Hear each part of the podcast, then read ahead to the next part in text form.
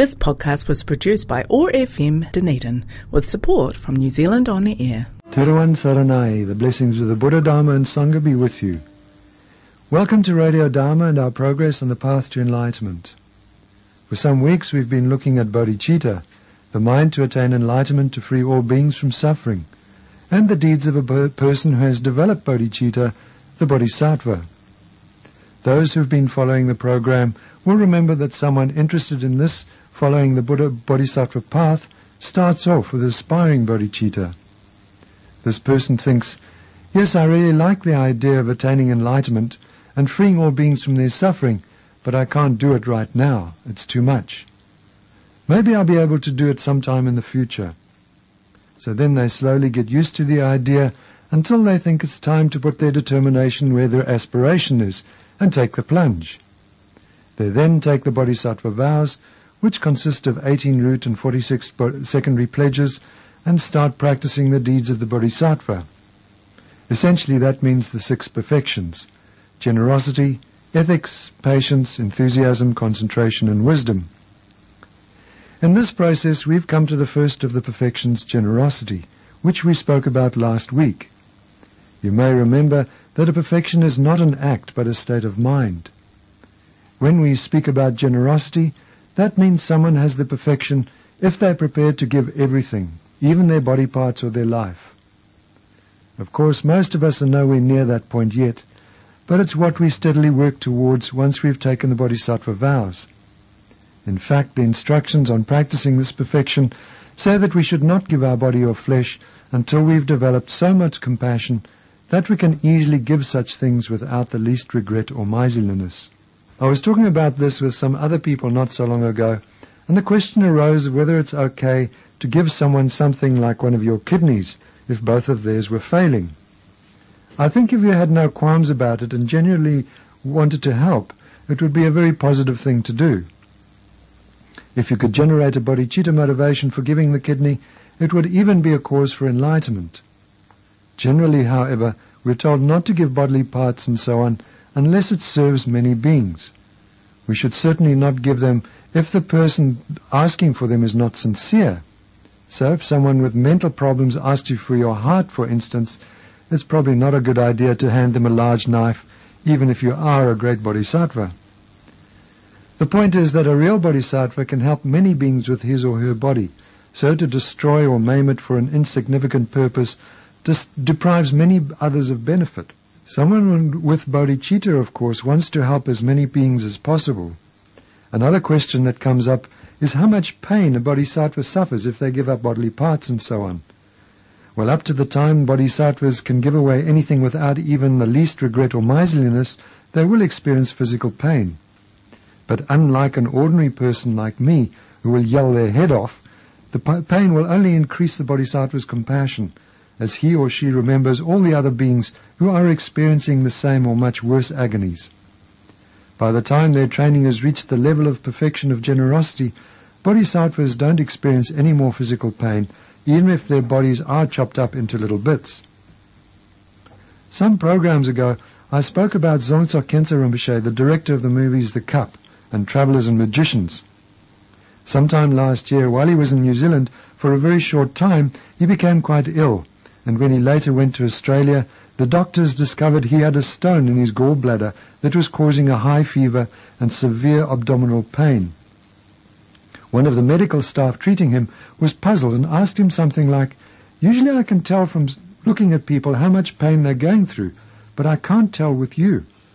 On a scale of 1 to 10, how severe would you say it is? Oh, I'd say it's 8, Rinpoche replied. Of course, if ordinary people had that much agony, they would be white and sweating and maybe moaning and groaning loudly. I think there's little doubt that Dzongsar Khyentse Rinpoche is a very highly realized master, and his capacity to bear pain is much higher than ours, because thinking very little of himself, he transforms it into compassion for all other su- suffering beings. It's not only our body and its parts we have to be careful about when giving. Even when we are being generous with other things, we have to be mindful. For instance, many monks don't eat after lunch, and then it would be not very clever for a layperson to ask a group of monks out to, to a restaurant for dinner one night. Similarly, if a monk is a vegetarian, it hardly creates positive karma to place a steaming steak in front of him for lunch, even though he might feel obliged to eat it. Now say as a bodhisattva you think of giving one of your treasured possessions to someone else, but a little voice inside niggles, saying you, you really shouldn't give it away. You need it in any way you should you like it so much, blah blah blah. That is just the time you should give it away. Part of a bodhisattva's work is to defeat all miserliness, and that little voice in the background is just that, miserliness. So the best thing to do is knock it on the head, which is all very well, but, my, but I must say that I would personally find giving away my little laptop, which is admittedly very useful, quite difficult. However, if that little voice didn't rise and a bodhisattva was asked to give away something like a Dharma text, he or she hadn't yet finished studying, that they should be very careful. If the text would only benefit the one person asking for it, the bodhisattva should refuse to give it until he or she had finished with it. Why? Well, because through their study of the text, the bodhisattva would be able to help many beings. But if they didn't complete their study of it, the text might only ultimately help one. And this generosity is a bit of a minefield, isn't it? Perhaps more obvious is that there are some things we should never give, like, for instance, a mother giving her children into slavery or prostitution for the sake of money. Another example is that a monk never gives away his robes although I did hear of one very great ordained master who gave an outer robe to a disciple, even though he was due at the airport shortly afterwards. The master's attendant had to quickly go and get the robe back from the disciple so that the master could travel more decently. I can't say what the circumstances for the master giving the outer robe, but because he's undoubtedly a very great master and a bodhisattva, he could do that sort of thing. Normally monks shouldn't, though. Also, we mustn't give away things like weapons or poison and so on if we know that the person we're giving them to will harm themselves or others with them. That's, all, that's also pretty obvious. When someone complains of cockroaches in their house, we don't dig out the can of Raid for them. So that completes the act of generosity. It will do us good to keep the four generosities in mind as we are going about our daily business, giving material objects, Dharma, protection, and love, and practice those as much as possible. I've talked a bit long into the program without thinking about motivation, but better late than never, so let's now take a moment to set our motivation, a bit retrospectively, admittedly, for today's program. If you can, make the motivation to gain enlightenment for the sake of all beings everywhere, the bodhicitta motivation. If not, at least for your own liberation from samsara. Thank you. Now the next perfection is morality or ethics. Ethics is the intention to give up harming others and oneself. It includes giving up the very thought that is the basis of such harm. If the practice of ethics is based on a bodhicitta motivation, it is the perfection of ethics and leads to Buddhahood. Of course, we can practice ethics without this motivation, and in the future experience happy results like liberation. But unless our ethics are based on bodhicitta, it doesn't become the cause for full enlightenment. In the same way as generosity is a state of mind to give everything, ethics is a state of mind of complete non-harm under all circumstances. The perfection of ethics is not the complete eradication of all harm. If it were, the Buddha would not have completed the perfection of ethics because, as we know, beings are still harming each other everywhere. As we also all know, all Buddhist practice is based on ethics. Many Buddhists take and keep the five precepts for life. Some go even further and keep eight precepts, and of course monks and nuns have hundreds of vows to keep. Why did the Buddha place so much importance on an ethical lifestyle? You might say that it's the best way for people to live harmoniously together, which is true. If people are always careful to avoid harming each other, how much better our society would be, don't you think? But ethics don't only bring peace and harmony in this life. Ethics also is the karmic basis for good coming lives. If we harm others, we create the causes to go to the lower realms. But if we protect and help others, we create the causes for rebirth in the higher realms. Of course, we must practice generosity as well, because if we only practice ethics without generosity, we could get a rebirth as a human, for instance, but lack resources, as poor people do in third world countries. On the other hand, if we practiced only generosity and didn't take care of our morality, we could find ourselves as a kind of being who's very wealthy, but actually can't enjoy that wealth in any real sense. Some texts talk about a kind of serpent being called Naga that can be like that. And I'm reminded of stories I was told in my youth about dragons that had huge treasures in the caves they lived in, but could do nothing with their treasure except, except sleep on it.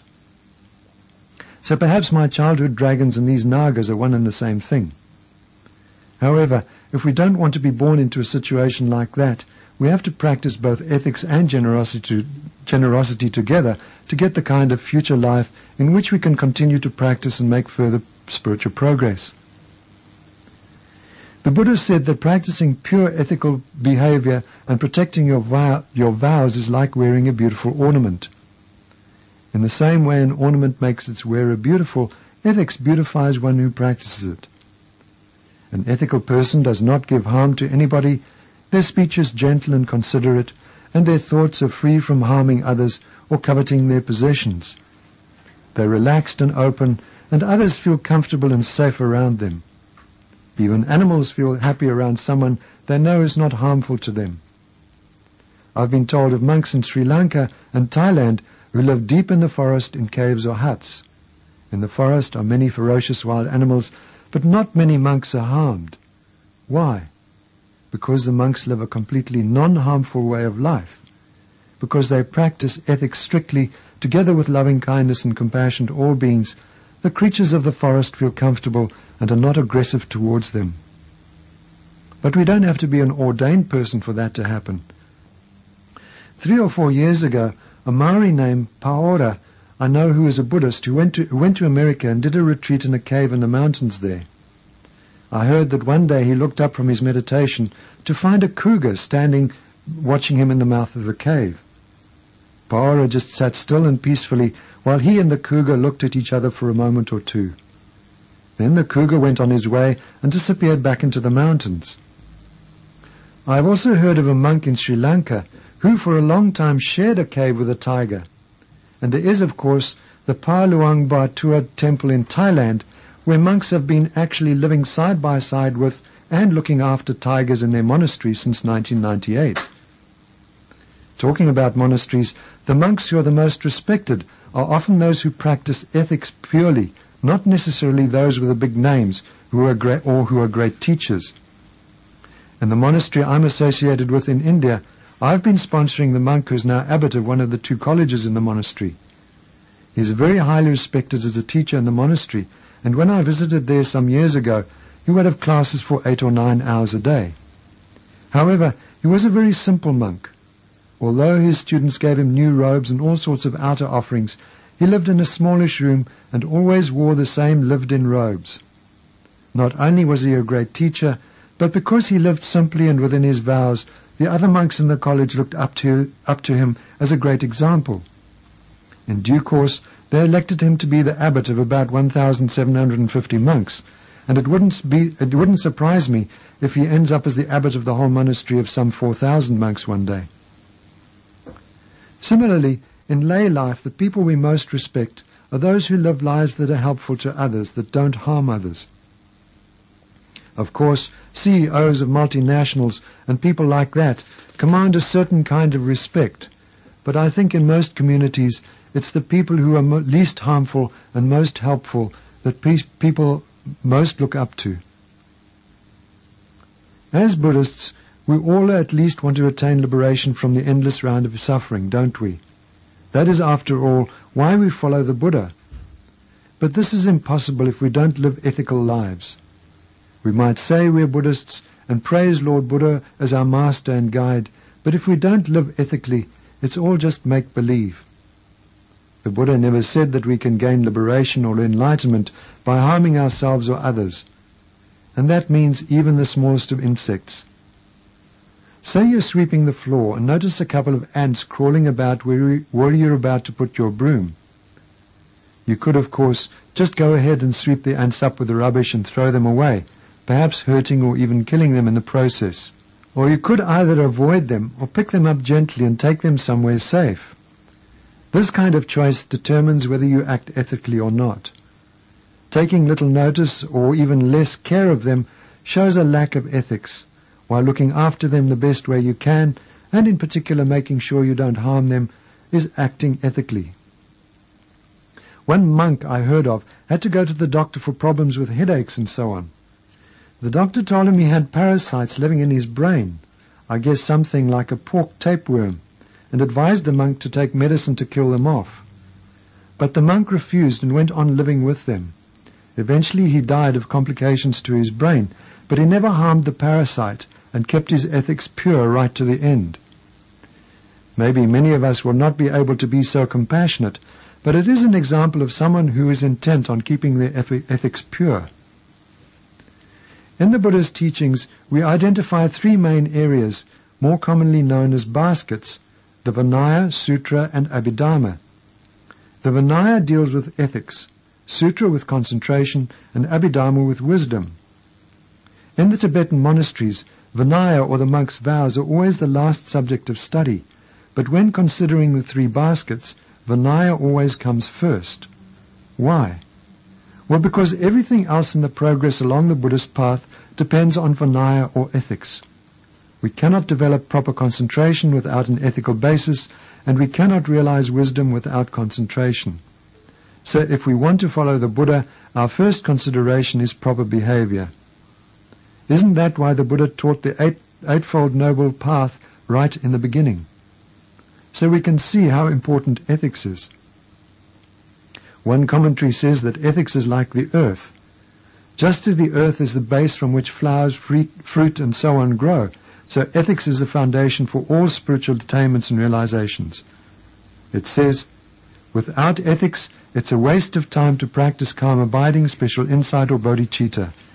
You will gain no realization of these because without ethics you lack mindfulness and awareness to, agree, to a degree that you constantly indulge in non-virtuous thoughts and actions. The negative karmas that are generated by this are major obstacles to developing realizations. That is a quote from the book Path to Enlightenment in Tibetan Buddhism by Geshe Acharya Loden. Mahayana Buddhism in the Tibetan tradition lists three divisions of ethics the ethics of restraint, the ethics of gaining virtuous dharmas, and the ethics of benefiting beings. The first, the ethics of restraint, means restraining our body, speech, and mind from non virtue. At the most basic level, we're talking about avoiding the ten non virtues which we covered when we looked at karma in a previous program.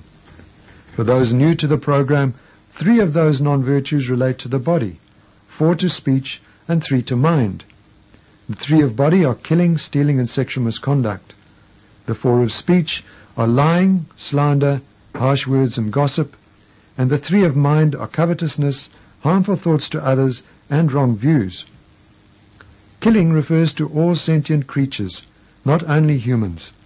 So even the, tape, the pork tapeworm in the monk's head was covered, and that's why he didn't want to take medicine that would harm it.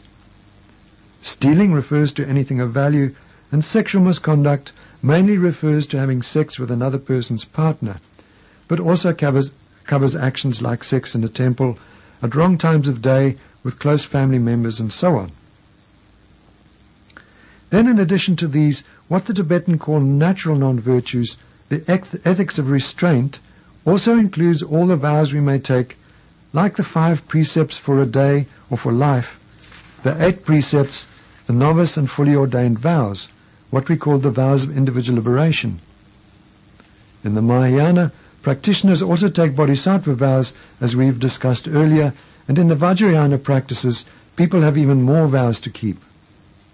The Mahayana and Vajrayana vows are somewhat more complex than what the vows of individual liberation are, and are considered overriding. But you cannot disregard the vows of individual liberation because you have taken Mahayana or Vajrayana vows. Those two depend on the vows of individual liberation.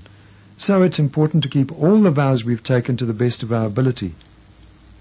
As the Buddha said in the Sutra on having pure ethics, Bhikshus, it's easy to part from your life and die, but not so with degenerated ethics.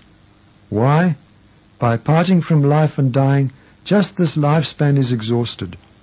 But if your ethics degenerate and you die, for 100 times 100,000 rebirths, you are parted from your lineage, will be devoid of happiness, and experience great suffering. Except for the four root vows of a monk, nun or novice, breaks of individual liberation vows can be purified, and the ordination is not lost. If an ordained person breaks the four root vows, they can no longer be regarded as ordained. Bodhicitta and Vajrayana vows can also be purified and the vows taken again in special ceremonies. The second division of ethics is that of gathering virtuous dharmas, and this means practicing virtuous actions such as the six perfections, meditating particularly on wisdom, and so forth. Buddhism divides mind, what we Westerners might call the whole internal event, into a main mind that just observes and gathers information, and mental factors, which are responsible for attitudes, emotions, and so on. Although we can designate many mental factors, they've been divided into six broad categories. One of those categories is a list of 11 virtuous mental factors, which, when practiced, fall under the ethics of gathering virtuous Dharma. The first of these is faith, which is a clarity and conviction with regard to the Dharma. It's a joyful state of mind that observes object in this case the Buddha's teachings, without the disturbance of any of the delusions like doubt or wrong view. Then shame is also a virtuous mental factor. This refers to a mental factor that prevents us from committing non-virtuous actions because of personal conscience. We don't want to shame ourselves. For instance, if we have the opportunity and perhaps the impulse to steal, we stop ourselves because we know stealing will shamefully harm both our precepts and bring negative karma. It is different from embarrassment, the next virtuous, virtuous mental factor which prevents us from doing non-virtue out of consideration for others. I won't steal because I know it will bring misery to others and cause me to appear criminal in their, in their eyes. Shame and embarrassment are the main factors we use in cyclic existence to avoid doing negative actions. Then the fourth factor is non-attachment. That is the mind that is not attached to the objects of cyclic existence. It prevents us from grasping at them. Similarly, non-hatred helps us to overcome hatred and aversion to those we would regard as enemies, repulsive, or harmful. It's the absence of the intent to harm others. Then the sixth factor is non-ignorance. That comes from study or meditation or even as part of our character from a pre- previous life. It's accompanied by strong intelligence and overcomes ignorance. The next factor is enthusiasm, though this doesn't refer to enthusiasm to frequent movie houses and, and bars. It refers, of course, to joyfully doing virtuous actions, like helping others, meditating or studying and so on. Then pliancy lets the mind focus on whatever it wishes without discomfort and for as long as we wish. Mental pliancy will lead to physical pliancy, which in turn leads to freedom from pain and disease. Pliancy is the criterion for attaining calm abiding and special insight, shamatha and vipassana. Then the ninth mental factor is conscientiousness, and this refers to being diligent about creating virtuous actions and avoiding non-virtuous ones.